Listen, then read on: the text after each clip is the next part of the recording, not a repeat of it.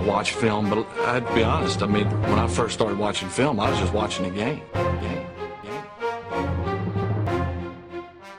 Hello, everybody. Welcome to the UK Packers podcast. As usual, I'm your host at NFL on Twitter, and of course, follow the group at UK Packers. And as usual, on a Monday, which is new, which is new because we brought it down to a week. It's me old buddy, me old pal, at Ryan Peacock NFL. What's going on, buddy? Ah, not a lot really. Um, it's been pretty good week, hasn't it? Seeing our picture on the front page of Packers.com. I mean, that that doesn't happen every day, does it? I mean, Not it does if you're Aaron Rodgers. It doesn't generally happen if you are just a guy from England and just a guy from Ireland. But it happened this week, and it's yeah, pretty cool. Yeah. So to anybody living under a rock, because I think we have a whole load, a whole raft of more audience people uh, who are listening into the podcast. Said they were going to listen because they saw the documentary Packers Life. Uh, on Packers.com. So, welcome to all the new listeners. Thanks for joining us. Hopefully, we don't disappoint. It, do you know what, Ryan? The pressure is Serious pressure. unbelievable. I feel like Psy from Serious pressure. Gangnam Style when he brought out that second single. You know, people have big expectations. What second single? Exactly. That's the point. Hopefully, we don't fall into the abyss. You know, Do you know what I can tell? I can tell there's more pressure added this week because there's actually I can almost feel like a, a a bead of sweat on my forehead here as I'm feeling quite under the cosh on this one. it's not not just from a from a big kebab that you've had. No, it's, probably, it's a No, no, kebab. no, no, no. No, I had a lovely pasta bake and I've had about five cans of beer. It's very healthy. Always, always professional here at UK Packers. Oh yeah, bit of Dutch courage. What are you drinking there, buddy? What are you, what are you upturning? What, what do we see at the bottom Well, of?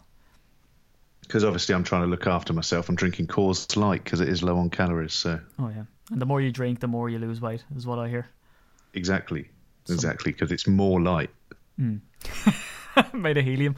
But look, what we're going to do with this podcast is, and th- this one kind of, this is going to be a bit tough, right? This reminds me of the time that Ryan went and buggered off, and you went to that, um, what was that party for that you went to that time? And I called you like a jealous wife. What was that for? Thanksgiving? Oh, the Thanksgiving party, yeah, where I was eating the biggest turkey legs I've ever seen in my life. Don't doubt it. Don't doubt it for a minute. So you give Cecil Martin a run for his money. Um, so you were at that party, and I had to run through the playoff um, predictor scenario thing, and uh, it was just a nightmare. I mean, I've read it out, and then I I got it all in one take. Credit to me, but uh, you weren't in the studio to pat me on the back as usual. Um, and uh, the most comments that we got on that uh, podcast was kind of like, uh, "Yeah, I, that did none of that went in because we needed seven scenarios to go through, and some of them were in the AFC." And not only did people talk shit about, you know, why does the AFC matter? Oh, God, it matters for the strength of victory, and then people didn't understand that. We put it on Instagram, and I've never, we've never got such a reaction for uh, the wrong reasons by people going, oh, look at, yeah, you see, you're from the UK and Ireland. It, it it tells because the AFC has absolutely no bearing on the NFC, and you're like going, oh my God, you're so wrong and ignorant. It's unbelievable, and uh, that's what this podcast is going to be like. The best thing about it was you only had to open up a E ESPN or NFL, and it was all saying the same stuff. But no, you were wrong. Yeah, Paddy. because yeah, like I say, wrong side of the pond, mate. You just don't get it. You know what I mean? Yeah, don't get it, mate. But the thing is, is that that's what I said. I was like, look, I am not smart enough with all of these predictors. Very few people are. Um, so this is all just skanked from online, and you know, don't be killing me over it. But it is absolutely one hundred percent true. But as you said, uh, people don't Google it. You know what I mean? It's like when people ask you dumb questions now that like, oh, can you get this on Argos? Why don't you open the Argos catalog, buddy, and maybe type in baby bottles, and you might find them there if they're not there. Maybe Argos don't do it, pal. Do they have Argoses in uh, in the US? What would be an equivalent to an Argos in the US? Walmart, something like that. But is there is there anywhere like Argos in the whole world where actually essentially it's a business made out of a catalog, Hmm. but they also have a shop where you can go in and look at the catalog and then order it. Yeah. I don't know nothing's what. actually out on a shelf, is it? No. Well, some of the stuff they have Not that now, but I never know where to buy it. Like, what do you do? Do you see it and go, "That's nice," and then look for it in the catalog for twenty minutes? I tell you what, talking of buying things though this week, and I'll just you know last thing about my week, but I bought another item for my uh, Packers signed memorabilia man cave. This is crazy. I mean, how you're still alive, how your missus hasn't thrown you through a window and uh, you know slapped you in your sleep. I don't know. What did you? Well, this was one of them where you know where you look at it and you go, do you know what? It's such a good price that it'd be it it it would be dumb not to do it. okay. So I got myself a Mike Holmgren signed American football. Oh, that's nice. What did it set you back, bro? Very nice. Some some uh, some sterling. I, am not sure the uh, exchange rate, so we'll just leave it there. I love that it's a good price. It's over a grand, but I, I felt it was nice. But you have some amount of merch. Because we've got new followers here right now, so run through some of the crazy good merch that you have hanging up on the wall there. It's unbelievable, man. Uh, okay. Um, jerseys wise, I've got Ahman Green, Paul Hornung, AJ Hawk, Jarrett Bush, Mike Daniels, Sam Barrington, Jordy Nelson, and James Lofton, and Datone Jones. Nice. And then there's all the signed helmets as well. Yeah, we leave those to the next podcast because we, you know what I mean. We're already what five minutes, thirty seconds in.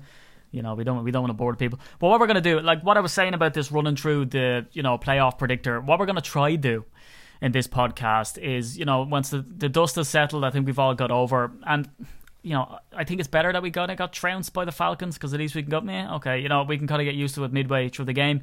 We're going to try run through all the games of the regular season, give them a bit of a review, a sort of a season in review podcast because we want to dust off this season and then get on to bigger and better things. You know, we're going to be looking at um, training camps and the draft and all this type of stuff.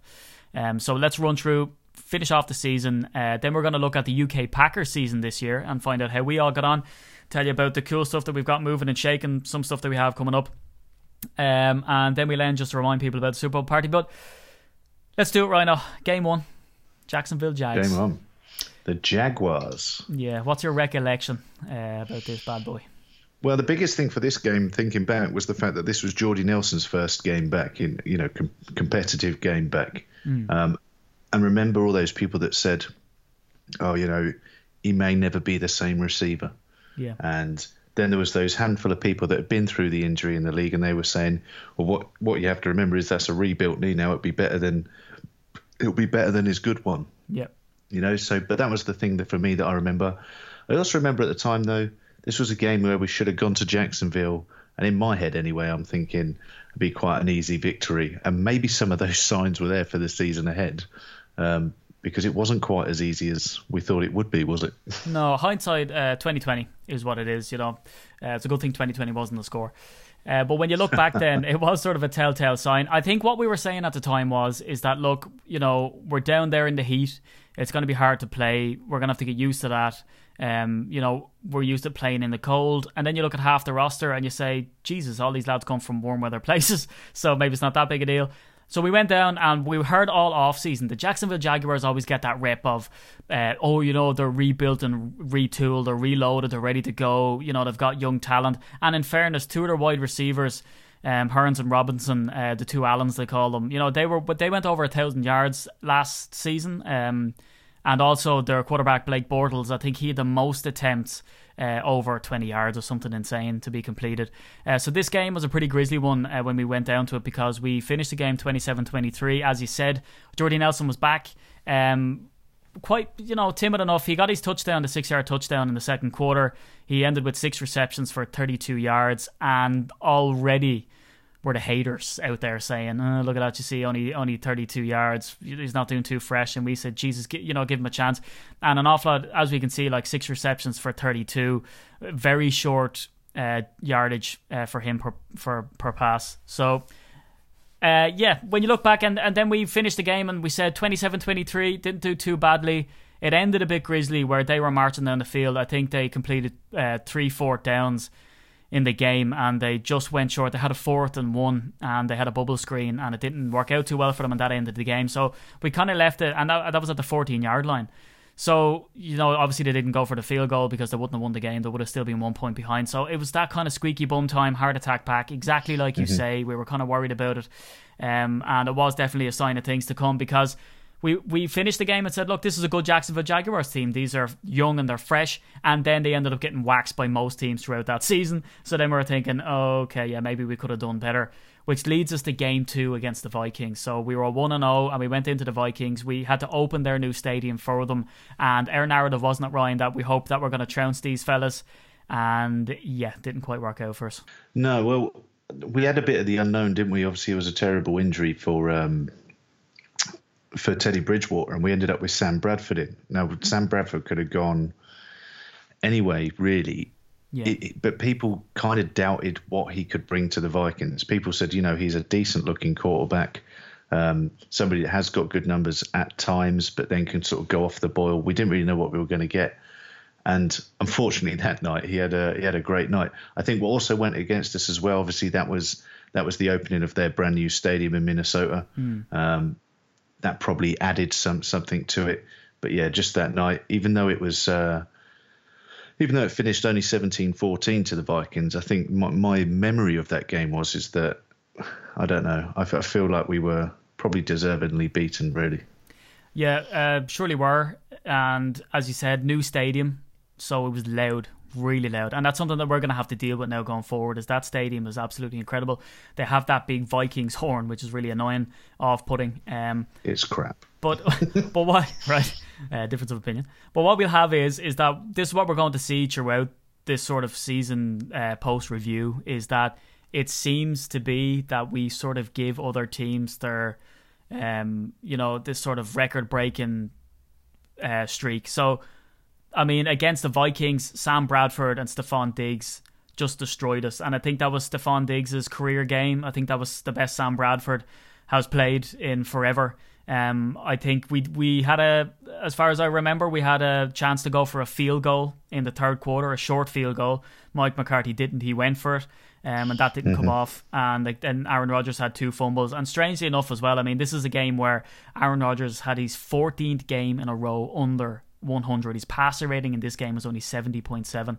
So, as much as people like to talk about, you know, the offensive struggles uh, this season and that we weren't doing too well, and we'll get onto that whole four and six lark later on in the in the review. But Ryan, this this problem had been happening since uh, ye all went over for that Chargers game. This offensive struggle had been happening um, since last season.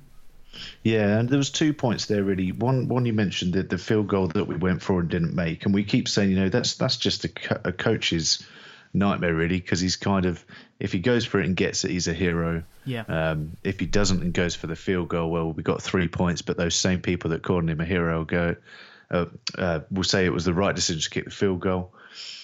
You also have those same people in the very next situation saying, "Oh, we shouldn't have gone for the field goal. We should have gone for it." So they're always difficult. But yeah, that night it really did go against us. Um, but you're right, the offensive struggles certainly at that time. We remember that, and I think Minnesota. Um, and, and past then, even though the next couple of games uh, we had wins, we'll come to those. There was just something off about the offense. Something wasn't quite, the timing wasn't quite there, or whatever. Um, but you're right, it kind of had been like that since since what was it, week six the previous season against San Diego, wasn't it? When we were six and zero, and then those sort of just not not everything being quite right sort of came to light and came to the forefront. And certainly we saw that continue in the early part of the season. One of the other main highlights, I think, from that Detroit game, Lacy rushed for 103 yards that game. Now, last season, we only had two rushes over 100 yards. Hmm. Or so, and, and one of them actually turned out to then be a wide receiver later on in the season. So that was a massive issue, I think, for the whole season. It's something hopefully we address going forward into next year. Yeah, and that's why I sort of, you know, anybody, because we do get, you know, the eternal optimists, we get the eternal pessimists. So we get lads who will say you can't talk trash about the team, which we're not. Um, and they say you're not allowed to say this and the other. But look, the offense was struggling since, as you said, the previous year. We went up 6 and 0. And again, that kind of destroys the narrative that without Jordy Nelson, that they the offense couldn't get it going. Because, yeah, we got it going for six games of that season. We were looking like Super Bowl favourites um, when we went up six and zero, and then we, you know we had that Grisly game against the Chargers, had the bye week, and came back, and then just you know could barely string some type of offensive chemistry together. And another thing that was kind of the narrative, if people remember too, because it is that review podcast, is that people were saying that the defense were really stepping up. I mean, we had the best run defense uh, after you know week two. But again, hindsight, and I, you know, we mentioned it on the podcast at the time. Chris Ivory for the Jags went to hospital with a mysterious injury in week one. Uh, week two, Adrian Peterson went off injured. So of course we could stack up um, some crazy good run defense because we didn't face a premium rusher. And just to finally end on this uh, Vikings game in week two and get on to the game that you just mentioned there, the Detroit Lions was, is that you know this Sam Bradford came in, like you said, and people sort of said, Jesus, look at the Vikings, you know, what are they doing? And then Bradford came in and was killing it at the start of the season, and they said, oh, well, they're justified. These Vikings guys are geniuses. And then in typical uh, Skol, lol, Vikings fashion, the wheels fell off the wagon, and he, you know, just all went downhill. But in this game, and this is what I was saying, he had, um, uh, 20, he was 22 or 31 for 286 yards, two touchdowns, no interceptions, and his passer rating was 121.2.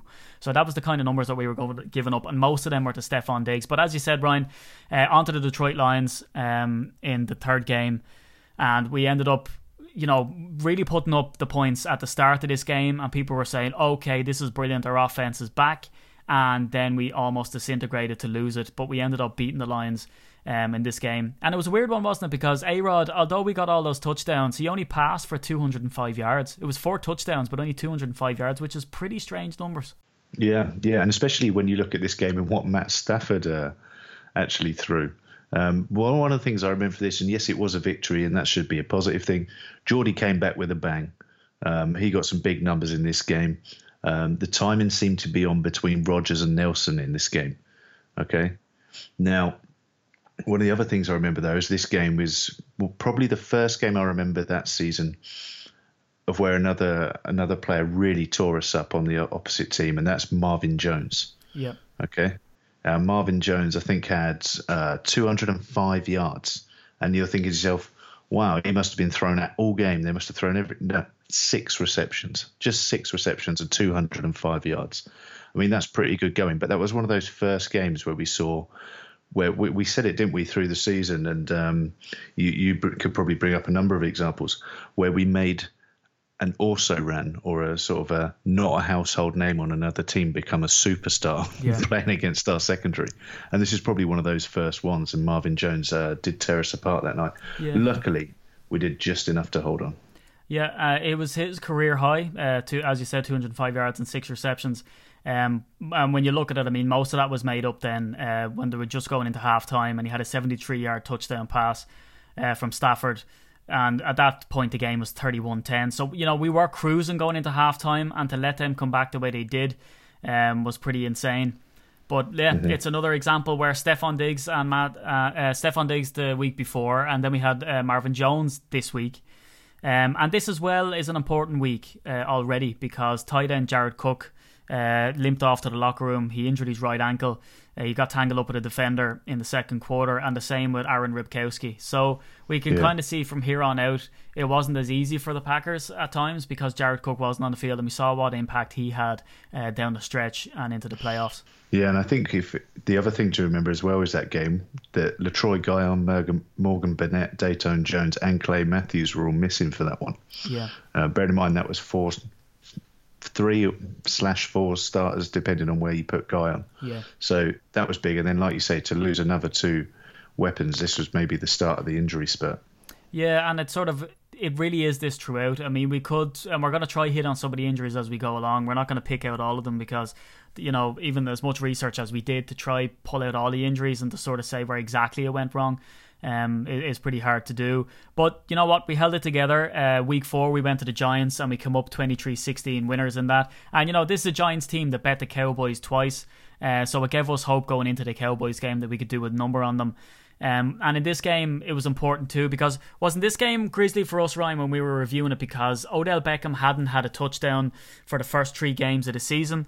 We were looking at this one, and these games always tend to go uh, you know, I bet Anthony gets his first touchdown, second, third, fourth, fifth touchdown in this game on us because he was getting a lot of heat in the press and he ended up getting that touchdown in this game, but it wasn't enough and we come out 23 16 winners. So a positive win for the pack in spite of all of those injuries. Yeah, absolutely. And I actually remember as well, this one fell against the Giants. I'm, try, I'm trying to think back to it, but I kind of remember feeling quite relaxed about this one watching it. Like I always felt we were in control of this one. Yeah. Um, yeah, I mean it's hard. It's hard to remember back to through every game through a season if you're just trying to remember back how you felt about it. But there was something about the one against the Giants where it just felt okay. Um, and luckily for us, twice this season it felt okay. Uh, but yeah, it's it was it was a nice game, and um, I think Davante Adams as well. Probably this was one of the first weeks where he really showed up. Yeah. Um, and we all know what happened with that guy going through the season. Then he really became, once he got past his little uh, spell of the dropsies, he really became a, a huge player for this team, and hopefully somebody that goes on to really build on on this season and become a big part of our future. Yeah, I mean, in this game, he had just highlight reel touchdown catches. Um, and this was a game that you remarked back in the day that, you know, he dropped, I think, one or two passes in this game, but then he ended up coming down with passes that he honestly shouldn't have came down with. Um, and mm-hmm. another person that had a standout game as well. And the narrative on this game for us was definitely you know, Davante Adams steps up, Randall Cobb steps up, and Jordy Nelson didn't. So Randall Cobb had an absolute lights out game. Um, he had nine catches for 108 yards, which is absolutely crazy. And then, as you said, you were dead right. I mean, the Packers d- did look completely in control in this game. Their first opening drive took eight minutes and 42 seconds off the game clock. Um, it's a 16 play drive for 75 yards um, and ended in a score. And as well as that, we kind of saw rookies come in that people were starting to get excited about um, in training camp, which was Kyler Fackrell. Uh, he went mm-hmm. third round draft pick. He forced a fumble when he sacked Eli Manning. Um, on a second and 10 at the Giants 39. And then we see in defensive tackle Kenny Clark, uh, which is a, he was their first round pick, which surprised people as well. He recovered a fumble yeah. at the 31 uh, with a minute and 15 seconds left, and then Crosby come on, kicked the 44 yard field goal with three seconds left uh, to give us that um, lead. So. Um, yeah, it was a nice game for the rookies. Uh, it was nice to be able to put oh, Del Beckham in his box, and as well as that, that's where we saw that the um, cornerbacks, um, you know, could really do a number on Odell. Gave us false hope, I think, Ryan, leading into this Dallas game, which we went over for this year. I think the thing with Odell, just quickly, and then we'll move on to Dallas. The thing with Odell is, can he do it in a big game when it matters? And that's something that that guy, if he wants to garner the attention and the admiration that he believes he deserves, yeah, that's what he's got to do. He's got to show us that when he's going up against a big team, or is in the playoffs, or whatever it might be, that's when he needs to turn up, and he needs to do it every week. But yeah, oh god, yeah, Dallas. So that's when the UK Packers trip happened, isn't it? And uh, you got to go to Lambeau for the first time. So I'll let you talk about this game because you were right on top of it. Yep, went went over for the first time. Uh, we had the Packers live uh, camera crew following us around, which was great. Um, and they were going around finding bits and pieces. It felt like a dream. You had the cameras on us. It just felt right. Uh, we are in the pro shop spending most of our money and the bank's money and everybody else's money that we could find. Brett Favre was coming to town. They were, you know, unleashing his number on the side of the stadium. It just felt so good. And we get waxed by 30 to 16. But what it really felt like was, Ryan, I know you went over with the lads last year because I couldn't make it. I went over this year with the lads because you couldn't make it. And uh, you know, you got that sort of dramatic win uh, against the Chargers, that slap down uh, at the goal line to deny the Chargers the touchdown to win the game.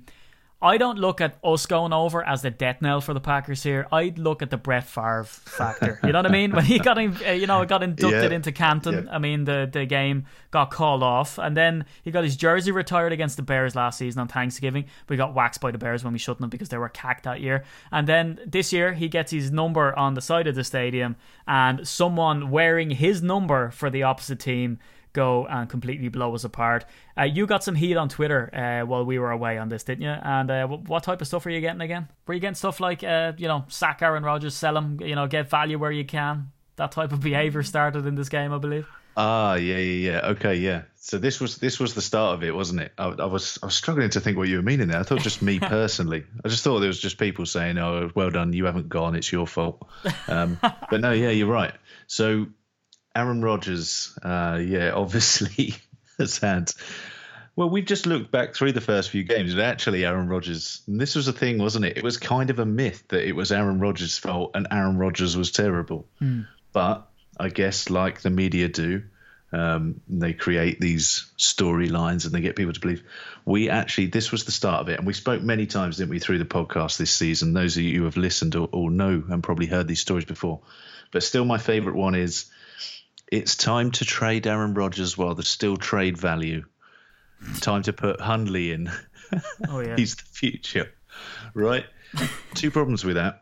Hundley, nothing but respect for the kid because we don't know if he's good or bad yet. We know he's good in preseasons, but I mean, so Joe Callahan looked good in preseason. He's been cut.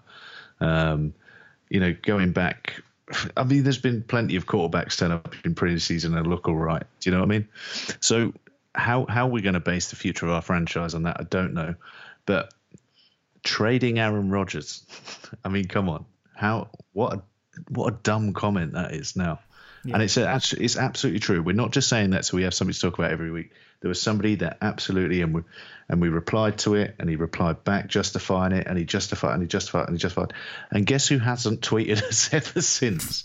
Do you know what I mean? This yeah. guy's never going to turn around and say he was wrong. No, but you know what? Uh, from watching the game in the stands, it was a pretty weird game.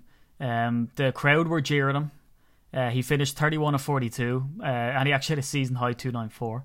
Um, and he said after the game, "Look, we're upset. They're upset. It's part of it." And he didn't really lay into the fans. Now, I usually see Aaron as a guy who's very reactive, very sensitive. Um, so I thought that that would really kill him. Um, but yeah, we got completely run over in this game. We come up against Ezekiel Elliott, uh, who destroyed us. We come up against Dak Prescott, uh, who had been phenomenal for that season. And in fact, he'd even broken Tom Brady's record for consecutive pass attempts as a rookie.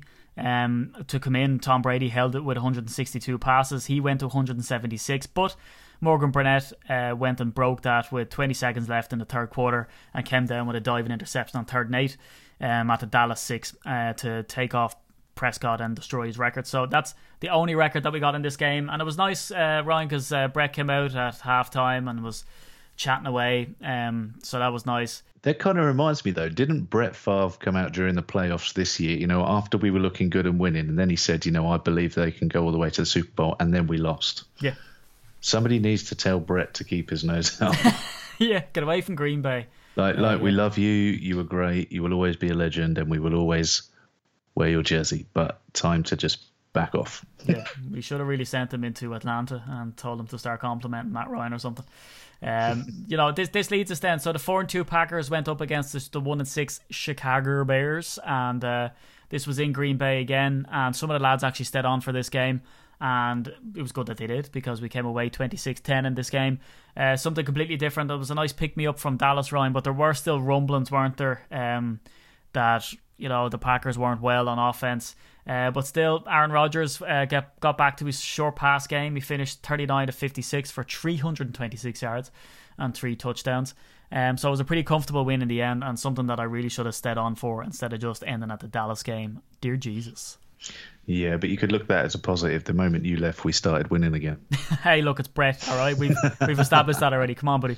Do you know what though? This was the point as well. This was almost the turnaround moment for the Chicago Bears, who incredibly improved yeah. by not only already having Jay Cutler out as a quarterback, they then lost Brian Hoyer, mm. and then ended up with Matt Barkley. And who thought that their third choice quarterback would end up being their best quarterback? Yeah, but uh, you know what? I saw stats actually that said they looked at Jay Cutler and they looked at you know Jay Cutler's backups, and his backups actually had higher quarterback ratings, every one of them, for the last six years. So it's pretty incredible. And you know what? Barkley turned into a pretty decent quarterback. Now we put a lot of pressure on him because we blitzed him a lot in this game, um, but then as he went down the stretch, he could really put it up. And we'll sort of speak later in the in the review you know how we put it up to the Packers, and that was the one that we were scared of. But it does lead us, Ryan, into the first game against the Atlanta Falcons this season. Uh, the second one doesn't go too well. Spoiler alert! But the five and three Atlanta Falcons come up against the four and three Packers, and it ends 33-32. Now anybody would look at that and go, "Yeah, they're they're a great team." Uh, we were waxing them the whole game. We were winning the game for 59 of the 60 minutes, but it just seemed like on that final drive, they say, "Oh, Matt Ryan with you know quarterback magic. He was you know his late comebacks and all this." It was nothing to do with that. The defense let us down, and uh, you know they came out after that. Uh, Sanu said they don't call him Matty Ice for nothing. Yeah, all right, just shut your tits. I mean, you know you got away with one. They had linebacker Jake Ryan on you, and you ended up running into the end zone, turning around and catching a ball that wasn't thrown uh, very accurately to you and came down with it. But Sanu, I think Ryan caught four passes or something insane on the last drive, and it just looked yeah. like one of those things that we always do, where we give someone a big game, and even though they're killing us with them, we just don't seem to, you know, man cover them, and we got stung. Yeah, absolutely. I mean, if there's a receiver out there wanting to make his name, then he was probably kind of hoping that he'd be playing Green Bay at some point that season because that just seemed to be the pattern. Now, I remember back this game, obviously, we had the meet up in London. Um, it was after one of the international games. We had the big meet up. Everything was going great, and we were winning all game. Um, we had guys come down from Scotland, uh, England. There was Irish guys there. There was several guys over from Germany that came to meet us. It was a real big European feel meet up, and everything was going brilliantly well. And like you said, for 59 of those 60 minutes, uh, it would have all worked out brilliantly. So Yeah. never mind. But yeah, the thing is, this was the one I think I started saying when we were doing the podcast originally. There was in, you could see enough in this in this loss to not completely give up on the Packers. Like things were starting to happen. Yeah. And I know then that sounds ridiculous because then we went and lost. And again, we'll come to them. We lost to Indianapolis, we lost to Tennessee, we lost to Washington after these games. But there was something in that Atlanta game where you just sort of felt, do you know what? Actually, I think I think we're all right. There's just we gotta gotta get it all kicking on the same day. Yeah. Um, Exactly. Yeah, we did. We started to see that magic from Aaron Rodgers, but then I suppose hindsight again, when you look back on it and you see how bad the Atlanta Falcons defense is, you sort of start to see that you know they're an offensive powerhouse. Our defense are really struggling. The injuries are really starting to rack up. They're already calling for Dom Capers' head. And then we're like, oh, like what you were saying, like at least the offense were doing something against a poor defense because it seemed that the offense still couldn't get it clicking over poor defenses. But you know, all type of uh, hope of that it just comes tumbling down against the Colts. So we go into this Colts game. They're four and five. We're four and four. We're 0.5 on the season. Um, and the Colts executive came out at the time and said the Packers will not face a worse team all season. Their offensive line has been notoriously bad for the last four or five years. So much so that Chuck Pagano has come out about Andrew Luck and said, "Look, not exactly. Hey, look, Andrew look. No, he said, look at.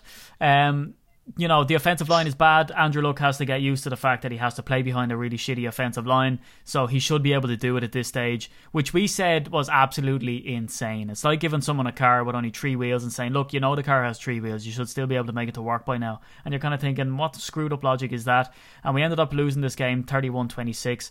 And their offensive line held up the best it did all season, which again, here we go again with this type of best season, uh, best all season stuff, Ryan. Their offensive line was incredible. Our defense couldn't get out and done. And this is where people thought that I was a bit harsh on Clinton Dix. He had the chance to wrap up um, Andrew Luck, get us the ball back, uh, but he went and uh, scuffed these lines. Andrew Luck made that long uh, reception, and that ended the game. Pretty grisly one to watch. Yeah. It was as well, and I think um, the, the, the probably the biggest moment in this game, and certainly what set the tone for it, was the opening play where the Colts came out and returned the ball 99 yards, and obviously they didn't tell us we'd started the game, which I thought was incredibly unfair. Yeah. You know, we we must have still been in the locker room because I just remember watching that one and just seeing that guy running back through the whole field, and you're thinking, right, okay. Not the best start, but we're still okay because, as you said, offensive line's terrible. I think we spoke about the receivers they had on the team. I mm. think really, yeah, okay, Ty was he's okay. The tight end was half decent, if I remember. But really, they didn't have a great deal of things. And then we were also, and we really shouldn't have done it because he got two touchdowns. But we're kind of saying, you know, Frank Gore. It's amazing that he's still playing at the age of 56. Um, you know, all that sort of stuff. Yeah. And actually, we got we got really embarrassed by, as you say, a really really poor Indianapolis Colts team. Yeah, because if you and for for good reason that we were sort of criticizing, saying like you know right, this is a gimme, because the Colts had allowed a season worse, uh, thirty one sacks uh, for the quarterback leading into this game. So you know we were looking at at least coming away with at least three sacks in this game, if not more. You know, thirty one sacks. It's absolutely incredible after nine games. You know, it's insanity and. Uh, I, you know, when you look at it, do you uh, just riddle me this? Who scored that 99 yard touchdown return? Can you remember his name? No, I know it because I've got it in front of me. But no, normally, I would say no. exactly. right. I didn't well, just- remember it. I didn't remember it before I did my research. But yeah. exactly. But that not that the Todd point? man. That, that's it, Todman. And we were like, on who, who's Todd? Who's Todd, man? You know, because we just we didn't know who he was, and the only thing, and it's amazing what springs up. It's like when someone says, "What were you doing?" Michael Jackson died, and the answer is making a joke about Michael Jackson dying. Is that it's the same with this? Is that we saw a squirrel run onto the pitch, and that seemed to really set the tone for this one. Is that the most exciting and joyous thing about this whole game and loss was the squirrel coming on, and within about two seconds of the squirrel putting all four paws on the on the turf, we already had a Twitter account set up for the Lambeau squirrel. Um, does it get any better the next week though, Rhino? Uh, we go to Tennessee Titans and we get absolutely pasted 47-25. This was one of the worst games I think I've ever watched as a Packer fan. Uh, we made Marcus Mariota look like an absolute boss. He throws for four touchdowns and, you know, we get destroyed in this game. I mean, you know, he looked like again it was these it was a franchise high for them. They'd never done the likes of this in yards and touchdowns, I think, in all of Tennessee Titans history And yeah, of course, we give someone else a franchise record. Yeah, I mean, this was a terrible game. This one was the one I remember again thinking, you know, like we had this little losing streak, and we kept sort of saying, "Oh, this this is the game. This is the game. We get it." Well, originally that was the Colts. This will be the game that gets us kick-started again. Yeah. And then we lost that, and we went, "Okay, the Titans. This will be the game that we'll win, and it gets kick-started again." Yeah. And you know, if if I just look at some of them, yeah, Demarco Murray had, had sort of been at this point knocked around a couple of different teams since being a star in Dallas. Um, he does well against us. Brian Orakpo had been fairly quiet. I think he had two two sacks against us. You know, just people seem to. I don't know what it was last season, but generally, if people were going to have their their big game, they had it against the Packers. Um, and this was just just a again a horrible one to watch, and, and not one that you really remember much about or remember too fondly. Yeah, and then do you know what? We were despairing after it, but then when you start to look at this streak that Mariota was on, it was pretty incredible. I mean, he was the first quarterback in league history uh, with a seventy percent or better completion rate in three straight games, or in three games. I don't even know if they were straight. Um, he had four touchdown passes and no interceptions. Um, you know, in his first two seasons. So I mean, he was he was looking pretty prolific, and the wheels kind of came off their season later on. Uh, but certainly Mariota's someone to watch. And someone who's someone to watch coming into this season, um, this upcoming season, is Kirk Cousins. I mean, that dude, you know, he's going to get paid in Washington, which was the Packers' next game, and again pasted. You know, I think this was what was it the first time in since the 80s or 70s even that the Packers got bed in two 40 uh, point games. Now that's off straight memory. Uh, the Redskins came into this game six and three. We were four and six um, after this, and it was 42-24 to the Redskins. And they made Kirk Cousins look like Montana. It was embarrassing. Yeah, I mean this this was a this was a horrible game, and, and as you said, we got pretty uh, pretty smashed in this one. Um, we just didn't seem to have any answer to to a Washington Redskins offense, which is not a bad not a bad offense, but certainly not a world beating offense that it looked like on this day. Mm. I think at this point, this this was where most of us, most of the Packers fans out there, probably, and if anybody anyone disagrees with me at this point, you know, let us know. But I think this is the point now where people are really kind of feeling, you know, season is fast slipping away from us, and there's no way this is going to come back. And really, there was no there was no real sign in front of us that any that we should believe that anything was about to change because we kept getting up for it we kept saying, you know, it'll be the Colts, it'll be the Tennessee Titans, it'll be the it'll be the Skins, you know, but it never happened, and it kept looking bad, and we couldn't. We'd get we'd get certain aspects of the game good, um, but then everything else would fall apart. Yeah. And then the next week we'd get that particular aspect right, but something else would fall apart, you know, and it it just wasn't nice to watch, and it, it really we were trying to stay positive on the podcast back then. I remember this. I know we also had a bit of a podcast where we went on a bit of a rant but generally, we tried to keep it upbeat and we tried to keep believing. But I think, and I, am quite happy to admit it now, I think at the time, personally, I was feeling like, mm, this one's done. And the best we can look at this season is maybe getting a bit of a higher draft pick, you know? Yeah. And that's what we were getting. People were sort of starting to question, like, look, is this the season that the Packers need to get someone quality in the draft? And then we had that whole discussion whether you know, you can't necessarily draft talent all the time. You can have a first round pick and they don't really work out for you. Um, it was a bit of a weird game. It was it was funny in a way. You know, it was despairing because Kirk Cousins went for 375 yards, which was absolutely embarrassing. But it was that game where, and I've seen highlights of it since, and I kind of have to laugh. Jordy Nelson catches that 13 yard, yard touchdown, and uh, Josh Norman comes across and slaps the ball out of his hands, and Nelson goes, you know, he has that feeling of oh shit, you know, he puts his hands in the air like damn it, I should have held on to it, and then they give him the touchdown anyway. You know, you're yeah, kind of thinking yeah. it's like when your mate it could have been worse. Oh yeah, uh, do you know what? It's like when you know you're on the golf course and your mate hits uh, hits the ball and he throws the club to the ground and goes, "Ah, that was absolute rubbish," and then it ends up landing, you know, two inches away from the pin, and he can't redeem himself by going, "Meant that," you know, because he's kind of, you know, sort of thinking like, "Yeah, you thought you bottled it, mate." Yeah. Um, so you you you you haven't actually played uh, golf with me, but you've pretty much just just described every time I hit a tee shot is to then do then do the then do the club throw. Yeah. It's brilliant uh, when you see professional golfers. I think Rory McIlroy did it once, and then you know you just can't redeem yourself if you're if you've millions of people watching on camera. So It's just not going to work out too well for you. But we discussed it earlier in this podcast, Rhino. This is, you know, we're talking about the Packers being absolutely smashed with injuries here. Um, JC Tretter was down, uh, TJ Lang was injured. Uh, Martinez, who had the communications helmet, he was injured. Uh, Barkley came on, and we had Jason Spriggs come on, and people were thinking, oh, you know, Spriggs is going to do a good job. He's looking lively, and they combined to cost Green Bay 25 yards on three penalties. So it didn't work out too well. Um, and then Kentrell Brice went off with a back injury, and the injuries were just racking up. But it's after this game that the famous "I think we can run the table" happened, and dear Jesus, did he do it? onto the Philadelphia Eagles, and they were doing pretty well. Uh, Carson Wentz had a pretty dynamite season, and we were very convincing of this win, Ryan, were we? 27 13. And we seen uh, Ripkowski get his first touchdown, I believe, in this game, and he didn't know what to do with the ball, and he sort of got across, and you could see the sort of shell shocked look on his face. And the lads were like, you know, do something. And he was like, what do we do? And they were like, I don't know, spike the ball or something. And he just smashes the ball into the turf. And yeah. a delightful scene to see. He didn't run the ball so much at college at all. I think he was pretty much yeah. just a, just kind of a blocking guy. And this is really a new skill that he's learnt this season. And, you, you know, I know Ted Thompson comes under flack for, for, for always going with the draft and develop. But. Mm even if sometimes we miss on the drafting, the one thing we do seem to do well consistently is we always do the develop. Yeah. And we can bring players in and we can we can, I mean look, we've just taught Ty Montgomery how to be a running back. We've we've taught Ripkowski now how to be an effective runner. Yeah. Um, and almost in that John Kuhn mold. Yeah, exactly. Uh, you yeah. know, there's we've got we've got guys that turned up as undrafted free agents. Is it Waiters or Waters that turned up?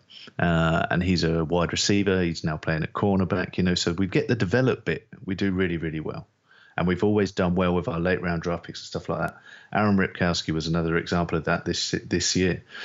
One of the things I do remember though from this Philly game, um, their receivers really let Philly down. So it was a convincing win, um, but they didn't put a great deal in front of us. And uh, luckily, we managed to have a night where we didn't make one of their no-name receivers an absolute superstar.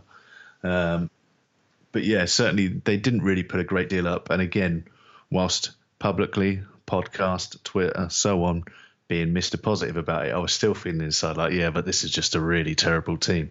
Um, but yeah, this really was the start of something special, was it not? yeah, and that was the thing is that I think an awful lot of the fans were feeling like, look, we've lost four in a row. Okay, we get one back, but how long can we keep this going? And I don't think anybody believed in that run the table stuff until it was like two, three, four games in. Um, you know, it was a it was a pretty good game. The Packers were ten and fourteen on third down, which was pretty convincing. I think we had one of the best third down uh, conversion percentages as we go on from this game. Um, and the Eagles didn't get any sacks on us. They didn't take the ball away. Uh, so this game really came down to us converting third down, good field position, uh, not turning the ball over, which Aaron Rodgers uncharacteristically did in the earlier games. I mean, he was fumbling the ball all over the place. He was holding on to it too long. Um, and he, again, he connected with Adams on an absolutely dynamite play. It was an over the shoulder pass for a 50 yard gain.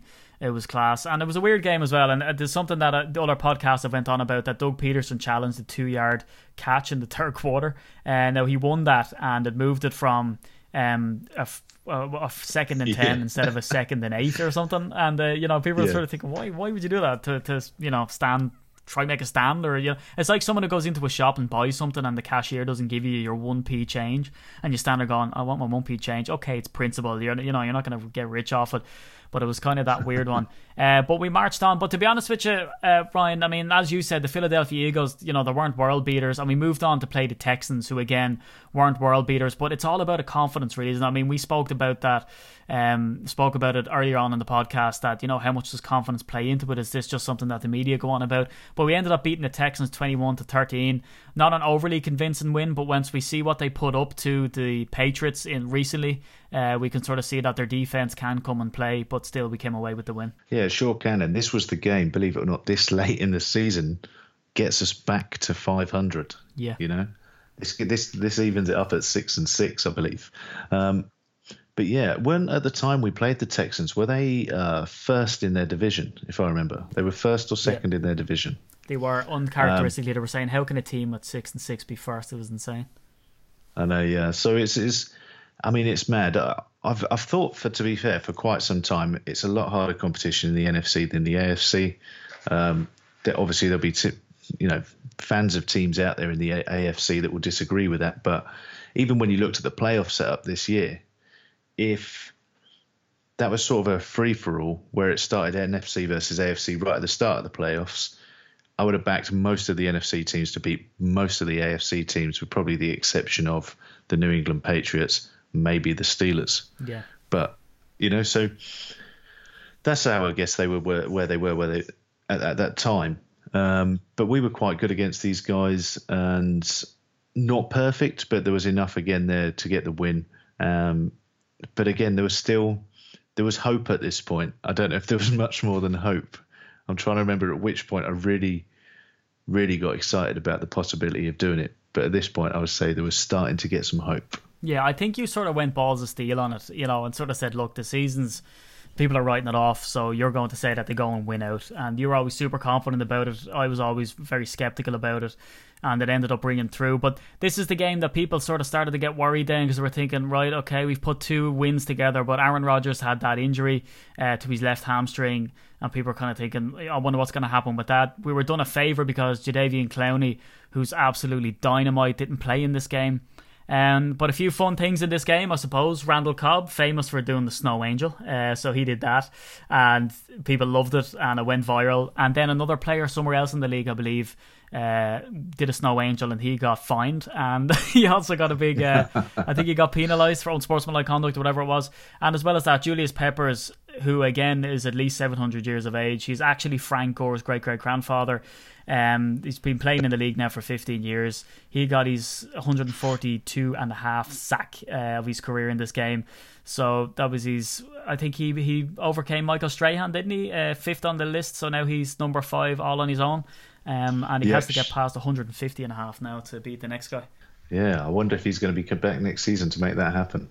Yeah, that's something that we're going to be discussing in later podcasts, aren't we, Rhino? Um, it's going to be interesting to see, but the guy certainly doesn't seem to to age at all. But look, the the the you know the Venga bus was rolling here. Uh, the Packers went and bet the Seahawks. Uh, which was absolutely glorious. The Seahawks, I believe, were without Earl Thomas in this game, which really sort of uh, signified. yeah, well, it, you know what? It really didn't because we waxed them 38-10. What a glorious game to watch, Rhino. Oh, this is this is without doubt my favourite game of that season. Yeah, And I mean, let's face it. People said, you know, to watch us beat them that well, um, when it, a pretty important win for us as well. Because remember, at this point, we were at the point where if we lose one, it's done. yeah, So we had no choice but to do as Aaron Rodgers said we would and win out. We had no choice. So all these games were important. And I remember people tweeting us saying, "Does this make up for you now? What happened in that championship game?" It was amazing, and it was my favourite game of the season, um, of the regular season. Um, but no, it doesn't make up for that NFC Championship game. But it did help a little bit to sweeten it, didn't it? Yeah. I mean, this game was crazy. The turnovers were unbelievable. It was just excitement from start to finish, and it was probably, if I if I'm thinking of a game last year that we actually got a sizable lead and kept that sizable lead and kept it right of the way until the end. You know, not like several games last year. yeah. Um, Dallas being one again in, in the postseason, but there was some in the regular season where we got a nice big lead to get going. I think you had mentioned Atlanta as well, where we let them back in. Um, you know, and then they would come all the way back. We managed to perform in this game from minute one to minute sixty, and and win convincingly well. And it was just for me, this was this was the moment. This win is the one that made me start thinking. You know what? Actually, stuff just winning out the season. I think this is a team that can now potentially go all the way. Yeah, it's kind of against all odds as well, Ryan, isn't it? I mean, when you look at this game, because the Seattle defense was, I think it was ranked the best in the league uh, coming into this. Um, you know, they were racking up, you know, season high points on D. Uh, but we dominated, uh, and we um, also on top of that we killed their offensive line, uh, who was you know pretty crap to begin with. But again, we were out. We were without Nick Perry. That's where he got that. Uh, he was out with a hand injury. Uh, Blake Martinez was out with a knee injury. Uh, Clay Matthews. That's where he was really shuff- uh, suffering with the shoulder. Um, so he was very limited. He was only limited to passing downs. There, Ryan stroking his club in the background. Uh, if you don't know about Nick Perry, that's going to sound super odd. Uh, I Randall was going to say that sounds weird. yeah, he's Now also you've said it out loud. yeah, it's a good thing I said club and not chub. So, and then uh, Randall Cobb went off then on a cart, um, and he came back on, I think, to you know, raucous applause. Uh, Jared Cook went out with a chest injury, but one of the positives in this was Ty Montgomery got his first running touchdown. It was on a one yard play, and you know that was pretty fascinating to people that Ty Montgomery they were using him as this sort of utility back, and people were happy about it. And as well as that, Jeff Janis scored a touchdown in the fourth quarter. So where people thought his career had kind of hit a bit of a dent now, he came back into the game. This set up Ryan, didn't it? Sort of a run in then with every game that we are going to face now was going to be divisional, and we were going to have to beat the Lions when it came down to it. And our next mm. three games were going to be against the Bears, the Vikes, and the Lions, and we continued to run the table. So against the yeah. Bears, we come up against Matt Barkley, who was pretty dynamite, and it came down to a three point game. So we bet them 30 27. That's one that we highlighted, didn't we, as kind of the scary one on the podcast on the run in.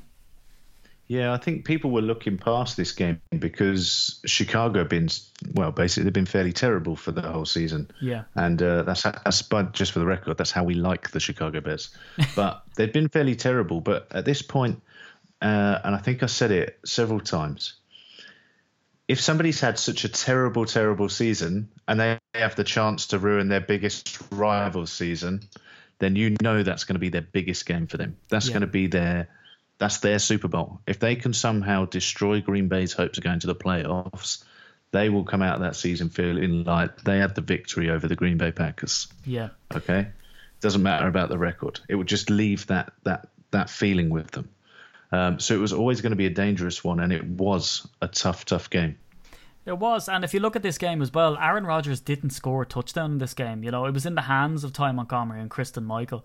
Uh, Ty ended the game 16 carries, 162 yards. That's 10.1 yards per carry, which is insanity. And Christine Michael did the job on it as well. Four carries for 45. Mm-hmm. He had had even better yards per carry than Ty Montgomery and scored a touchdown. So it really came down to the wire, but we got the job done and on we marched.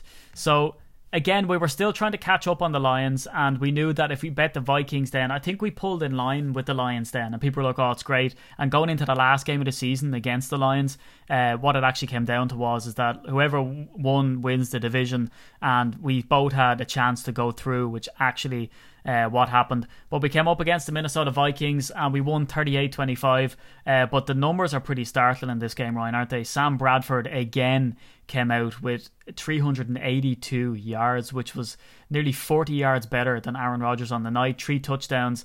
Aaron Rodgers, less yards, one extra touchdown um, which was pretty shocking that the, you know we let Bradford mm-hmm. put up these numbers again. And again, like you said, like I've said in this podcast, we gave massive numbers, not to a no-name receiver, but certainly someone who shouldn't be putting up these Hall of Fame numbers.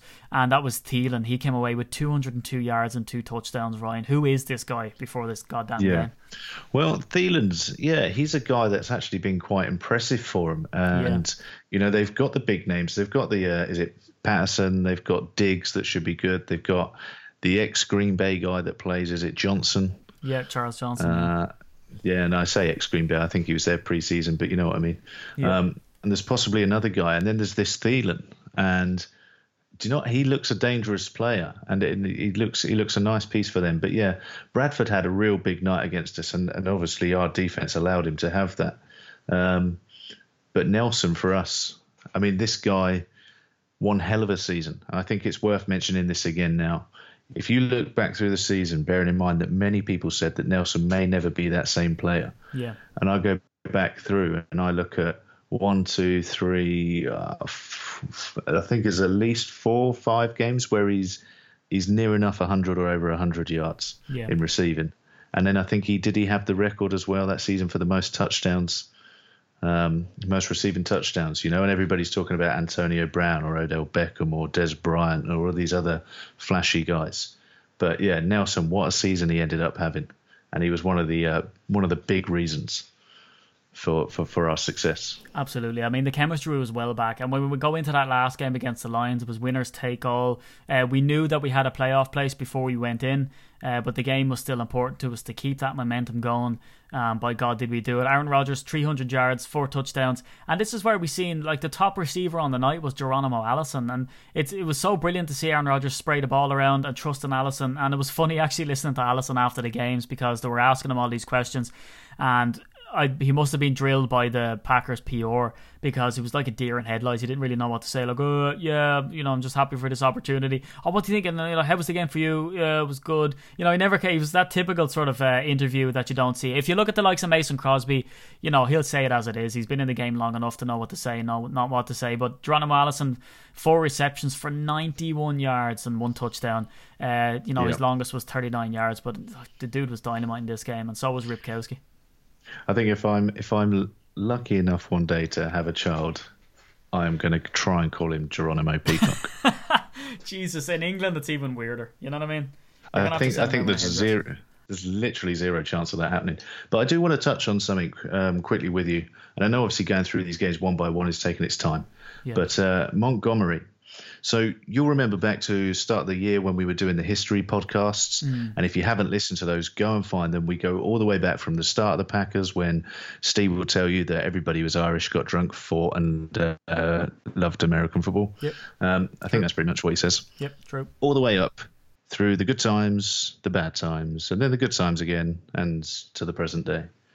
But certainly on those history podcasts back in the very early days, there was there was all this um, basically players coming into the teams and then changing positions and, and, and becoming something else. And we started to see again a bit more of that this year. And Montgomery, how well did this guy do? And what do you think going into next season with this kid? Can he be our number one running back going into the year?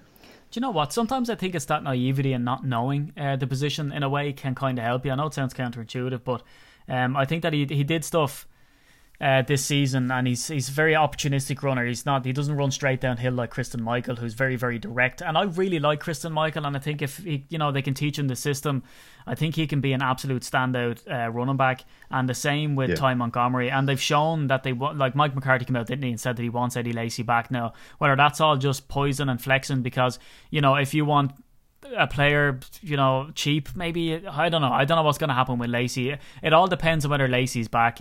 If Lacy comes back, I think the one-two punch between him and Christine Michael would be very exciting because Christine Michael was the number one uh, Seahawks running back, and I think it was the first running back in NFL history to be the number one running back to. F- of another team and face that team in the same face- season, yeah. because you know you Yeah, don't that's let go. crazy you- stat. yeah.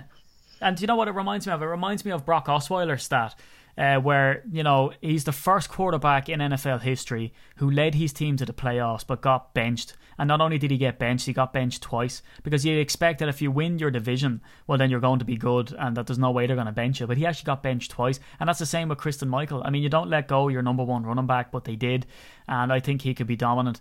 Um, Well, so, Christine Christine Michael will be hoping that he uh, that that very very similar to Osweiler and he gets similar money in his next contract. I don't think that'll happen, but it No. it certainly worked for Brock Osweiler, didn't it? Yeah. Now I, I would think though with Eddie Lacy, um, and a number of people said about will we keep Lacy, uh, and, and I'm undecided myself. I'm worried for one because the injuries have started a little bit, but two, I'm more worried about the fact he can't seem to control his weight, and obviously that's been an issue. But then actually, if I look through the first first few games of the year, he had 61, 50, 103, 81, and then 65 yards through the first through the first five five games, six weeks of the year. yeah. Okay, so bearing in mind that we are a team that's always going to lean towards passing, his numbers weren't too bad this year, I guess, for what he had. You know, so it's an interesting one. It depends how much money he's going to want, and I guess depends how much money someone else might give him. Yeah, which sort of brings us to the forgotten man, which is Starks. You know, and this was a guy who really couldn't get it going this season. He was running sideline to sideline. Uh, he was looking more like Reggie Bush than you know James Starks of the previous season, where you know with Starks and Lacy, you know we did have the best one-two punch in the NFL. It seemed like when Lacy went out and Starks came in, there was no real difference. You know that that's really changed now, and I I don't know where Starks stands, but I guess we're going to see that as we start coming into training camp and preseason. Because I know that Yeah. Twitter are asking us a lot of questions, aren't they, Ryan? Now, I know this podcast is running up a little over time. Usually we try to keep our podcast between maybe 40, 50 minutes, uh, but this will be slightly longer. Uh, if you enjoy it, uh, you'll be happy, but if not, uh, you know, turn us off. But this will be a bit longer because it kind of is a bit of housekeeping. It's, it's ending this season. Um, and I know Twitter are sort of asking us, you know, who are the free agents that we're going to pick up, but you really don't know because you don't know how the, you know, the season evaluations are going to go. Um, I know our friends Wes Hodkiewicz and Mike Spofford were doing their end of season awards. So, you know, it's when the coaches do those end of season awards, isn't it, Ryan, when they can sort of evaluate each position, see who they need to let go. Now, it's no secret that it's all on defense. People are very surprised that Dom Capers is back. Um, and we'd like to know everybody's thoughts on that. How do you feel about that? We'll get to the playoffs now in two seconds, but how do you feel about the positions, Ryan? Do you think we're all set on offense and it's the defense that really needs attention? Well, I think it depends, doesn't it? What's available? And let's face it, there was a, a bowl game tonight, Northeast South. I think the South won it by a point, if I remember. Mm. Um, so there's a bunch of guys I've had a look at there. There's a bunch of guys that are going to have a look in. Is it the East West Shrine game? I think they have as well. Um, then you've got the NFL Combine. Then you've got other workouts. You know, there's people that are going to come from all over the place. There's you, so you've got all those new players coming into the league, and then you've got free agency to worry about on top of that. Now, all we know at this point is players that are coming to the end of their contracts, you know, and it's only going to be the unrestricted free agents, I think, as I understand it, yep. that essentially we can go and make an offer to. Mm-hmm. Um, we can make an offer to the restricted free agents, but essentially their teams have the right to match those offers. So, you know, trying to trying to say now, and then of course you don't know who's going to be cut. You don't know who we're going to cut. I mean, we might be going, oh yeah, well let's look at a running back. But if we've got, if we then ended up keeping Michael Montgomery uh, and Lacy, there's three pretty decent running backs there. They'll probably pick one up undrafted that will come into practice camp and then probably get cut. You know, uh, sorry into into training camp. Sorry, and then probably get cut. So really, until we know what we're doing with our own personnel until all that scouting and all the great things that Ted Thompson and his team are going to go out and do and find these gems and everything else, I wouldn't even worry about free agency. Now, some people have come out and they've said that this year maybe we make more of a splash. I can't see us going into full win now mode because it'll be too much of a change, I guess. But if we could come up with just a Charles Woodson and a Jared Cook this year to add to the mix, then that would be pretty cool. Yeah. But that's the thing. It's amazing that people are coming out saying, "Oh, the Packers are going to be more aggressive in free agency." Like, how do you know and who's going to be available in free agency? And you know, we had all these rumors about Ted Thompson becoming the number one, like you know, a, a scouting consultant, and Eliot Wolf moving into that position. And now people are asking what's happening with Eliot Wolf, and you know, they expected Dom Capers to be gone, which might mean a change from three four to four three, and you know, I mean, no one knows. It's all idle speculation. We'll we'll talk about it in later podcasts, but I think we need to see where the season washes out. I mean, it's such a crazy time at the moment. Even Ben Roethlisberger is coming out saying, "Well, I don't know if I'm going to be back next season." It seems like that, just like Brett Favre, this guy needs his ego stroked a bit. But anyway, uh, I think we've talked about too much uh, club and uh, ego stroking. So let's get on to the playoffs. we'll run through this quickly because I mean it's so fresh in the memory that people know what what happened. You know, we waxed the Giants uh, first round, Ryan. Uh, Odell Beckham again is shut down, and like you were saying earlier in the podcast, if there's a time for you to step up, it's the playoffs. And Odell Beckham uh, with the whole boat gate and boat saga, it didn't pay off for the dude. Yeah, pretty. I mean, look, that boat trip, fishing trip, whatever it was down in Miami, had no bearing on those players. Okay, it was a day off anyway, so if you're playing for a team that's in New York, there's enough distractions in New York. The fact they went to Miami, went out on a boat, has no no bearing. Um, the only thing is, what they will learn is that the media will make it an issue, especially yeah. the New York media. You can't do anything in New York without without it being on a paper or on a well. That's really old fashioned now. Does anything still go on papers?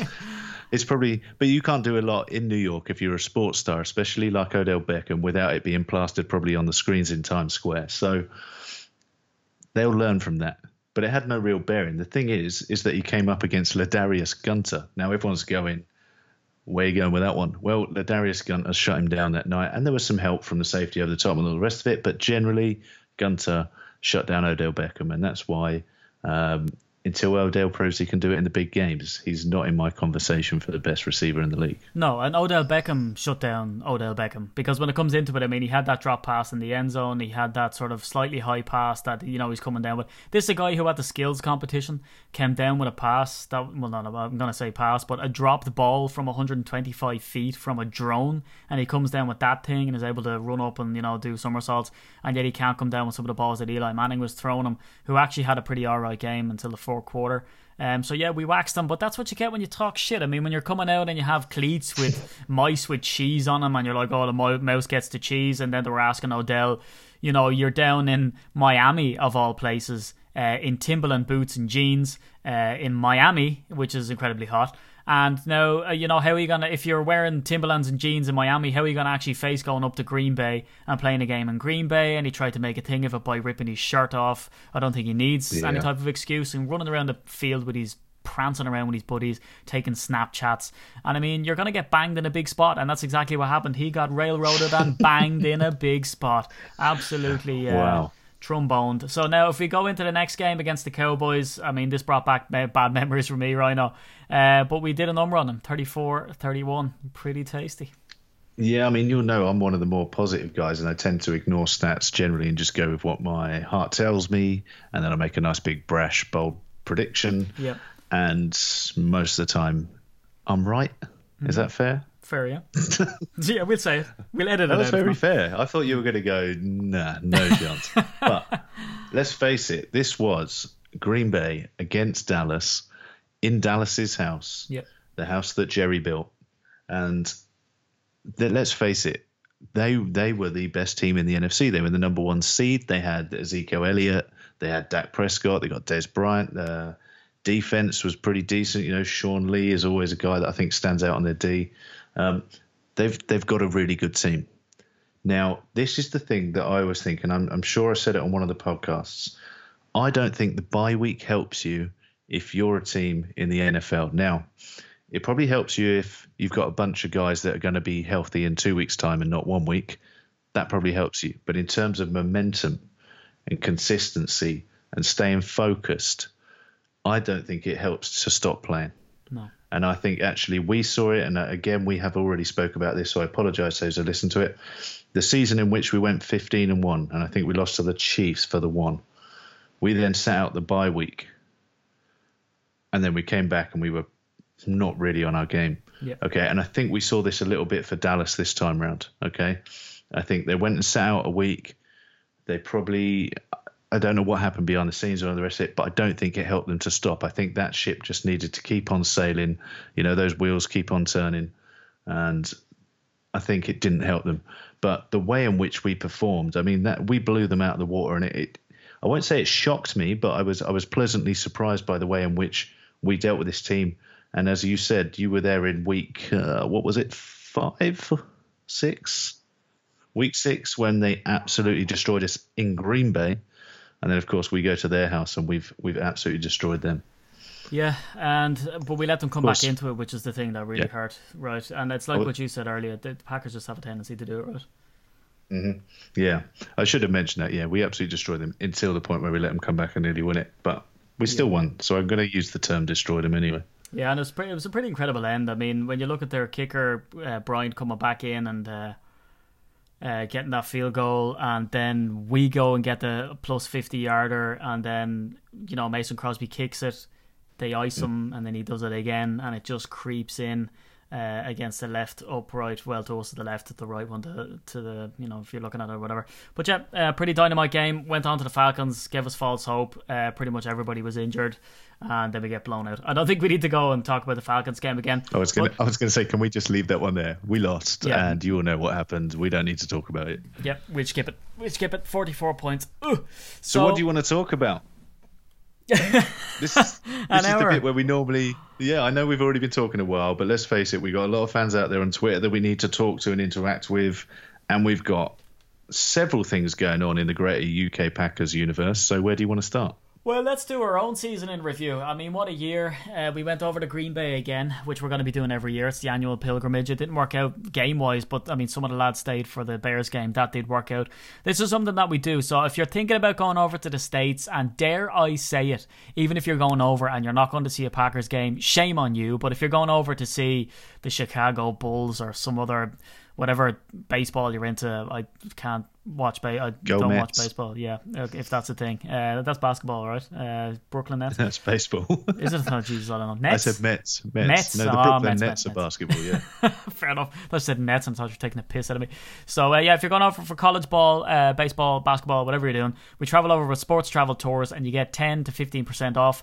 Uh, another 5 10 percent off for booking online, and then you get just more money off because we're sound like that if you use our code. So do get in contact, and we'll be going over again, and we're creating a big monster international series game. Um, so you know, Ryan's been doing a lot of work in the background, uh, dealing with the likes of you know Packers Italy, Packers France, Packers Germany, and we're putting together this international trip to go over, and we're you know we're going to make the news over there for sure. And again, thanks everybody for watching the documentary episode on myself and Ryan. We started the group a long time ago. Um, if you don't know, you know the documentary really doesn't go into the the start start, but Ryan started it up, and it was a Twitter account he was looking for supporters, diehard Packers fan, um, watch the documentary and sees hilarious story about the Steelers game and getting that chunk taken out of the cheese head. Um, it's brilliant. What, what a way to open the open the documentary. Then I came on board, and the two of us then, you know, we've worked really hard to get the group to where it is, and that's why you're listening to the podcast now. I mean, we put an awful lot of time and money um, into the podcast hosting, and it's it's you know we were the top rated podcast in the off season. We're looking to get back on top of the charts again this off season. Um, but yeah, the documentary is something special, Ryan. It was a lot of fun to shoot, and we have a second documentary Yeah. coming up about our trip to Green Bay, which is really one to watch out for as well. Yeah, and I want to say it's an absolute honour to have been asked to do it, and I'm sure you feel the same way. It's it's something that sort of came out of the blue, um, but yeah, it felt it was a very proud moment to be in there, and then even like I said at the start, a prouder moment to actually then see your face, the picture of us two sat in that hotel room, Yeah. um, being interviewed. Yeah, it, and it was a very posh hotel as well. I might add. Yeah, they kicked Not us paid out for by us, obviously. yeah. yeah, we were then asked to leave once we'd finished. But um, yeah, to just do that was amazing. And the feedback that some of you guys have given us, um, the people that have got in touch, like Yeah. you said at the start of the show, the new people that got in touch, but the existing people that got in touch, you know, um, we we are successful because you support us the way you do, and and me and Steve absolutely know how important every single one of you are out there. And so this is, and uh, I'm sure Steve will join me on this. Is a big thank you to everybody out there for helping us to to get as far as we have. Yeah, and like I said in the documentary, it's always we, not I. You know, this group is always about the collective and, and doing what we can to bring the Packers on this side of the pond. But just to say that, right, and just to clear this up in case people think that, uh, you know, it, it happened in another way, we got contacted by a guy, Ryan's. Funnily enough, Ryan's his name as well, not Ryan Peacock. Um, and he, you know, he showed appreciation for the group. We haven't had a chance to get back to all the emails yet because we've got a, we've got so many in the inbox and we're working our way through the emails just to get back. And we will respond to each and every one of you if you want to send us an email, um, or a tweet or whatever Facebook post. Um, just search UK Packers on Facebook, Twitter, or Instagram, and you'll find us there.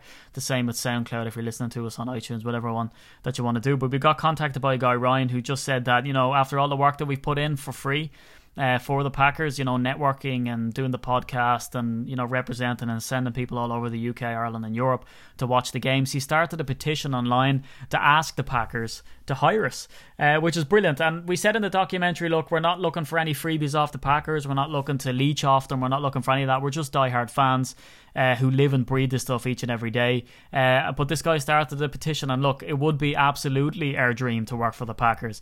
Now, whether a petition online would in any way sway them, we just hope it doesn't piss them off. But look, we didn't start it, but we certainly would be able to reap the rewards if it came to the fact if the Packers said to us, yes, we would like you to work on an official capacity. Uh, that'd be amazing. So if it interests you, maybe it doesn't, uh, just hit up our Twitter and we've shared it there. If you want to get on and sign that petition, look, even if they don't hire us, at least they'll know how passionate the fans are over here, how many people are behind the group and as part of the group. So that was a nice little gesture, Ryan, wasn't it? Yeah, it's awesome. And can you imagine? Would would we, we'd have to live together in maybe one of them party houses right over the street? We could do the the podcast. We could finally have our studio. You know, we could have it all set up in the garage with egg boxes on the wall. It'd be awesome. Be sweet, and not a mention of our uh, significant others and children. you know what I mean? It's just like us. a par- Obviously, yeah. Oh, we love yeah, to go to a party they- house. they- yeah, we, we we'll get them somewhere. Oh yeah, they can share. They can share with Olivia Munn and stuff. All the all the wags tend to hang out together. You know. so should we get to uh there's some there's some great comments come in obviously for this end of season podcast um so i'm going to hit you up with one here which is my favorite uh question that i think we've been asked so far um kelly resnick again who we know listens all the time has said if they made a movie about your lives, so we've had the documentary. so if they made a movie about your lives, what would the title be, and who would play you? And then some several people have uh, commented on this one, and there's been some suggestions. So Jesus, I'm going to see in a minute if if I'm going to ask you to, to to see who you think should play us, and then we'll see if it matches up with their thoughts. Right. Well, I think the only person that could, well, someone probably I'd widely see Danny DeVito or something to play me or something. Actually, I think it'd be funny for Danny DeVito to play you. You know what I mean? I mean, there's a massive height differential. Um, but I don't know. Uh, let me see. Colin Farrell surely has to play me because he's the only Irish actor anybody knows, and I don't think I'd get away with Well, Michael yeah. Fassbender or Liam Neeson. A little bit too tall. So uh, Con- Connor Ward has suggested Colin Farrell. Sweet. Yeah, but uh, Kenneth McNamara suggested Elijah Woods. So Uh, a, go f- yourself, Ken. All right. I know you're a you're a seasoned listener, and I, I like you, buddy. But uh, in this occasion, go f- yourself, man. Um, but yeah, I got I got a better. Um, I, I have to say I fared better in this. In their Jason opinion, Statham, I- surely. Jason Statham's there, and uh, also the mountain actor Bjornsson. Yeah. So um, one that I always think as well is I'm I'm generally quite a chubby Bruce Willis. I think would, uh, Love would to do see. all right. Love to see in a some beard. pounds on. Yeah. But yeah, so what I don't know what the title would be. I Jesus, guess I don't uh, know. gag gagging for cheese. Yeah, that, that sounds like a totally different type of movie. But I think we can only hit up maybe one or two comments on Twitter. We'd better let these people go. Ryan, oh, geez, this is the longest podcast we've ever done. I know. Go on then. I'll let you. Do, are you going to pick one, or do you want me to pick another one? Uh, yeah, so I'm just going to give it's not really a, it's a question, but it's more of a comment, and, and this is great uh, from Eric Rajek uh, at real underscore Eric underscore Rajek if you want to follow him. Uh, love the Packers Life doc. I discovered the pod this season and listened every week. Great insights and in brackets and accents. We find an awful lot of the American audience listening for the accents. I don't know. Do you listen to the content, or is it just really funny to hear a leprechaun? And Jason Statham talk Packers for an hour. you know what I mean? What is You- it? Oh, you flatter me. If only I was I was that awesome and ripped. um, but yeah, no, I don't know. I, I do you still get this, or are you over it now? When I listen back to the podcasts, because obviously we have to do a quality check on them. Mm. Um, but when I listen back, I'm always freaked out by how weird my voice sounds. No. but you always because- seem to you always seem to say I've got some sort of Barry White thing going on. You do. You have a nice, uh, nice deep voice. No, not really, because when I'm editing the podcast, it's back and forward, back and forward, back and forward. So I almost piss myself off on my voice uh, by going and doing, uh, you know, because like, and that that's sort of an insight to people who are listening to the podcast. Yes, you're listening to the podcast right now, but it doesn't just. We're not just a, uh, you know, hit record, you know, record everything and then just upload it. This is heavily edited, Yep. not in a bad way. We don't start editing in, uh, putting in, you know, stats and stuff, but certainly all the bad stuff gets edited out. So it takes a while. But no, I'm sort of used to it now. Um, and uh, look, right, it's weird. Most of these comments here are about alcoholic beverages. Some people asking how many Jaeger bombs I'm going to put that. down and how many pictures you're going to put down. Can you find the final tweet that doesn't involve alcohol? I can't, but let's just answer the alcohol thing. If you want to drink and you like American football, make sure you're in London next week. There are plenty of tickets still left. Um, it's going to be a huge party. There's some big people going to be there. There's competition prizes. There's a free beer. You get to meet me and Steve. Does it get any better? Oh Jesus! I think this Packers life talk has gone to your head, mate. I think I don't think we're the incentive for anybody to come down. But look, But get get get on our Facebook page because it's on there and you can get on there and get tickets. It's ten pound a ticket. It's going to be the best party in London. It's perfectly situated. It's easy to get to, um, and it's just a good night and a good venue. Uh, and you'll see me and Steve on the door. So look a little bit like Max and Paddy. We'll all be there in our you know bomber jackets, um, big pair of boots on, obviously, and, and skinheads. I reckon. Absolutely. But um, look, this was fun. Come down and see us uh, in London, February 5th, Bloomsbury Lanes. We're playing flag against the Kansas City Chiefs, guys. Uh, some housekeeping to look after. If you enjoy the podcast, you will absolutely love, I promise you, our history podcast, like Ryan mentioned, mentioned at the top of the at top of the podcast. What we do is we take, uh, you know, nearly decade by decade. If it sort of bleeds into like the Lombardi years, kind of splits the decades. Um, go back and listen to them. So we go from 1919 all the way up to 1991. I think we have eight episodes and we focus one episode completely on Vince Lombardi because he was too big a character to try just slot into the decades podcast. Go back and listen to them. It's a no bullshit history of the Packers. We go year by year. We give you a real flavor of what the Packers is all about. You know, be you a new fan uh, of the NFL, a new fan of the Packers, an old season pa- fan of the Packers, we guarantee you that you'll find something in those podcasts that you won't have known before. Um, and this is the last of the kind of normal podcasts of reviewing and previewing and all that sort of stuff. We're going to get into some really fun and exciting bits. There's going to be loads of sort of jingles and all that kind of jazz.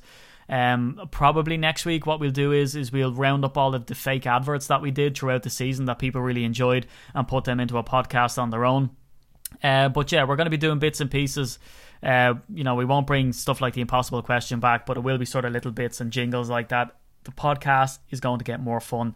But we're going to have to cut it there. We're nearly at an hour and 20 minutes, if not over. So, Jesus. Jesus. So, from myself at SteeDDNFL on Twitter, give me a follow. From the group at UK Packers, give us a follow. And from my old buddy, my old pal at Ryan Peacock NFL, it's Mr. Ryan Peacock. It's goodbye till next week. Good day.